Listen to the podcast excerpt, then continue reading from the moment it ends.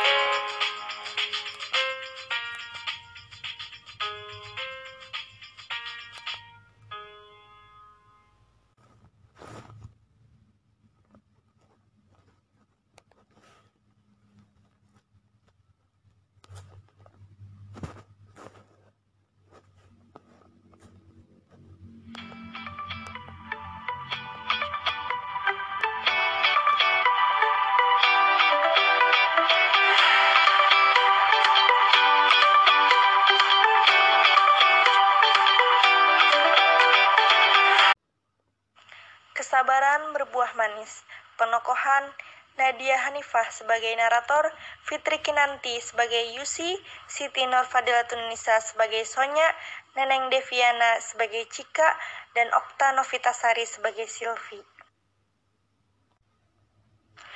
Kesabaran berbuah manis. Yusi dan Sonya merupakan sahabat baik. Mereka telah bersahabat sejak kecil.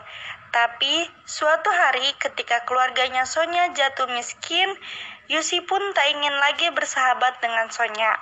Pada suatu hari, saat Yusi, Sonya, Cika, dan Silvi sedang bersih-bersih kelas, sebelum pulang Sonya meminta bantuan Yusi. Tapi Yusi malah menghina Sonya. Yusi, bisakah kamu menolongku untuk menggeser meja ini? Apa? Menolongmu? Kau pikir kau itu siapa? Ada apa denganmu, Yusi? Bukankah kita sahabat? Apa kamu sudah lupa? Sahabat? Maaf ya, aku tidak punya sahabat sepertimu yang miskin. Aku hanya mau bersahabat dengan orang-orang kaya. Kalau aku masih bersahabat dengan kamu, nanti aku ketularan miskin. Karena dia jauh-jauh dari aku. Tiba-tiba, Cika datang untuk menghampiri Yusi dan Sonya. Kenapa dengan kalian berdua? Aku mendengar kalian ribut. Sepertinya kalian sedang ada masalah ya? Tidak ada apa-apa kok. Kita berdua baik-baik aja kan? Iya kan, Yusi? Baik-baik saja. Tadi anak miskin ini meminta bantuan ke aku, tapi sayang, aku tidak ingin membantu orang seperti dia mana mana dia mengaku jadi sahabat aku lagi Ew. Kemudian Sonya pun pergi karena mendengar perkataan Yusi seperti itu. Lalu Cika berusaha untuk menasehati Yusi.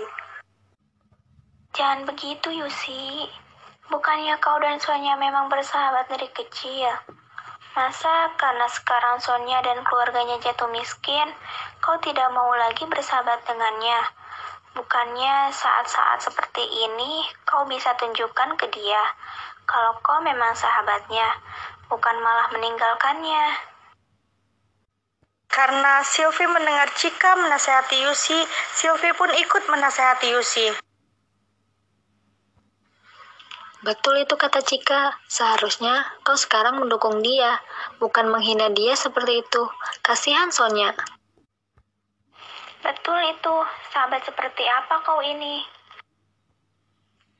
Kalian pikir siapa kalian yang berani menasihatiku? Terserah aku mau berbuat apa. Urus saja diri kalian sendiri.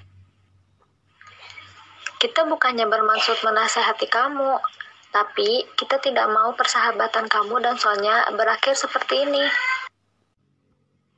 Ah, itu bukan urusan kalian karena kesal terhadap Cika dan Sylvie yang terus-menerus menasehatinya dan tidak sedikit pun berpihak pada dia. Kemudian, Yusi pun meninggalkan Cika dan Sylvie. Perbincangan Cika dan Sylvie masih berlanjut. Bisa-bisanya dia berbuat begitu kepada Sonya. Bukankah selama ini dia yang selalu saja membela Sonya ketika ada masalah?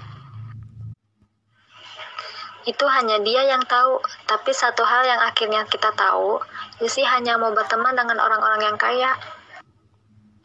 Pantas saja. Pantas apanya? Sudahlah, jangan dibahas lagi. Lebih baik kita pulang saja. Betul itu, let's go.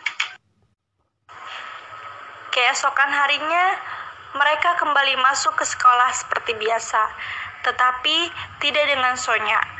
Hal ini pun terjadi selama dua minggu berturut-turut. Pada akhirnya, ketika mereka bertiga sedang dalam perjalanan ke sekolah, dengan tidak sengaja mereka bertemu dengan Sonya di pinggir jalan yang sedang mencari kardus-kardus. Hei, bukannya itu Sonya? Iya, benar itu si Sonya. Sedang apa dia? Bukannya masuk sekolah, tapi malah jalan-jalan. Iya, benar. Cika pun langsung menarik Yusi yang jalan di belakangnya dan sedang asik dengan iPhone-nya. Lihat itu. Apa yang sahabatmu lakukan? Hahaha, pasti sedang mencari-cari sampah. Dia kan orang miskin. Apaan sih? Ayo kita ke sana. Sonya, apa yang sedang kau lakukan? Kenapa kau tidak masuk sekolah selama dua minggu ini? Dengan kaget, Sonya pun menjawab pertanyaan Cika. Aku ya seperti yang kalian lihat. Aku bilang juga apa? Pasti dia sedang mencari-cari sampah. Seperti kalian tidak tahu saja pekerjaan orang miskin. Sudahlah Yusi, meski begitu Sonya itu sahabatmu. Apa-apaan sih? Kenapa kau tidak masuk sekolah, Sonya? Sonya menceritakan apa yang sebenarnya terjadi pada dirinya dan keluarganya. Begini, orang tuaku tidak punya uang untuk membiayai aku dan adikku untuk sekolah. Sedangkan adikku masih mau sekolah. Jadi aku mengalah saja untuk adikku, biar adikku yang sekolah dan aku membantu orang tuaku untuk menyambung hidup. Mulia sekali hatimu, Son. Mulia apanya? Dia cuma mau cari simpati tahu. Kalian ini mudah sekali dibodohi sama dia. Tega sekali kamu berkata seperti itu padaku. Aku memang sekarang sudah miskin, tapi aku masih punya perasaan. Kalau kamu nggak mau bersahabat lagi denganku, ya sudah, itu tidak jadi masalah untukku. Tapi jangan kau hina aku dengan kata-katamu itu.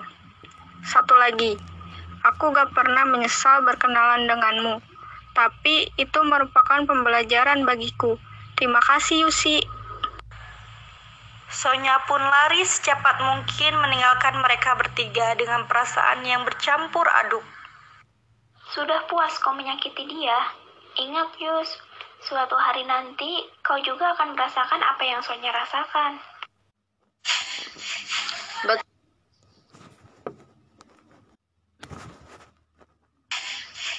Betul itu, kamu tidak Betul itu, kamu tidak sepantasnya bicara seperti itu. Apa? Itu tidak mungkin. Keluargaku tidak mungkin jatuh miskin seperti dia. Keluargaku memiliki banyak usaha yang menghasilkan banyak uang dan tidak akan habis untuk lima generasi. Hahaha. Sambil tertawa, Yusi pun jalan meninggalkan mereka berdua.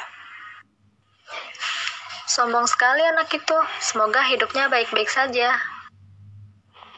Ya, semoga saja. Memang terkadang kita harus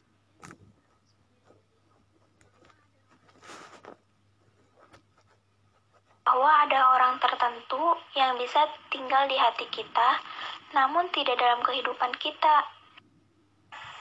Mereka berdua akhirnya melanjutkan perjalanan ke sekolah.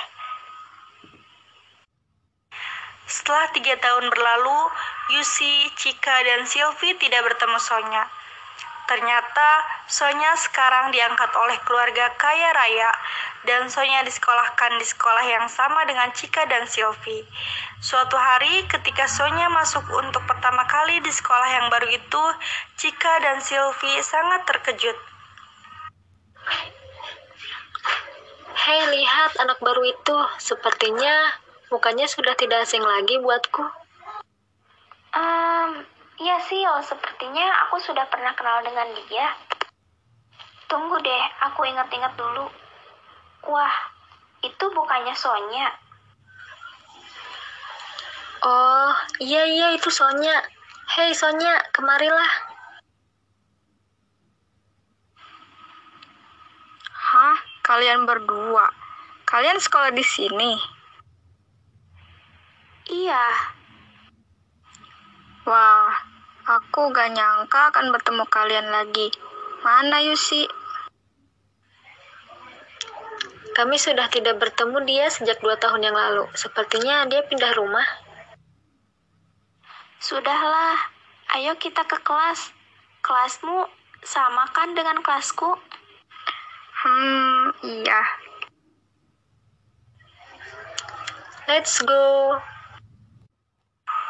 Mereka pun segera bergegas menuju kelas dan melakukan kegiatan belajar. Saat pulang sekolah, Yusi mengamen di depan rumah Sonya. Dan ternyata Cika dan Sylvie sedang berada di rumah Sonya. Lalu mereka bertiga menghampiri Yusi. Yusi, sedang apa kau? Loh, kalian? Hmm, aku... Aku sedang bekerja untuk menghidupi diriku sendiri. Ke mana orang tuamu? Kenapa bisa kamu bekerja? Orang tuaku meninggal dua tahun yang lalu karena kecelakaan, dan usaha mereka tidak ada yang meneruskannya. Mau harta orang tuaku sudah habis, dan aku hanya hidup sendirian sekarang. Oh, begitu. Aku jadi teringat kata-kata yang aku ucapkan dulu. Maafkan aku ya, Yusi. Seharusnya aku yang meminta maaf. Dulu, aku terlalu sombong kepadamu. Sekarang, aku merasakan apa yang kamu rasakan. Aku tahu, Tuhan memang adil. Aku menyesal, Sonya. Maafkan aku. Sudahlah, Yusi. Lupain aja. Aku udah ngelupain semuanya yang kamu katakan dulu. Sekarang kita berempat bersahabat kan? Iya, apa pun yang terjadi, kita akan tetap bersama. Iya kan? Setuju. Hmm, apa kalian benar-benar memaafkan aku? Tentu saja, Yusi. Aku yakin sekarang kamu sudah berubah. Baiklah, terima kasih teman-teman. Ternyata persahabatan itu segala-galanya. Bagaimana kalau kita membantumu mengamen? Ide bagus itu. Aku setuju. Pasti sangat menyenangkan. Ayo, mengamen di mana kamu, Yusi? Di pertigaan Purwosari saja. Di sana kan ramai. Let's go. Semenjak hari itu, Yusi, Sonya, Cika, dan Sylvie bersahabat. Kemudian, Yusi diangkat menjadi anak orang tua angkat Sonya. Mereka berempat selalu bersama dan selalu tertawa bersama.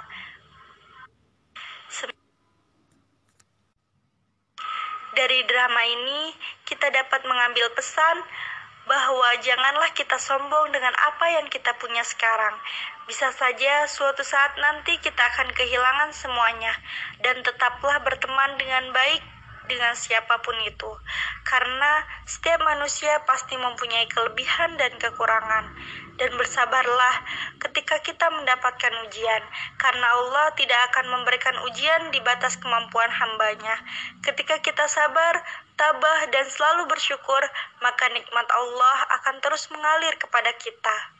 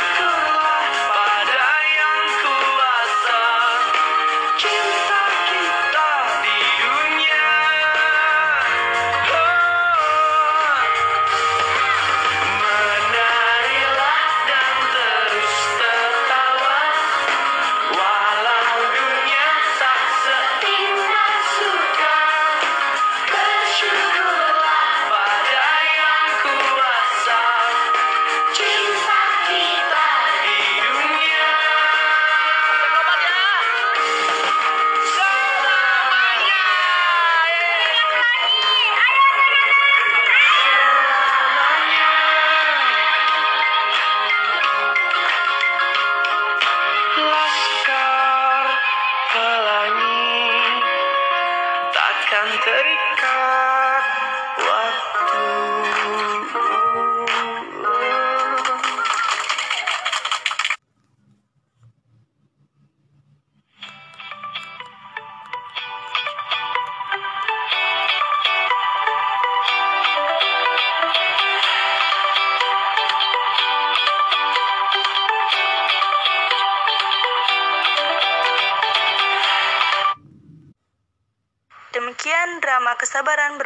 Manis dari tim Denuk FM.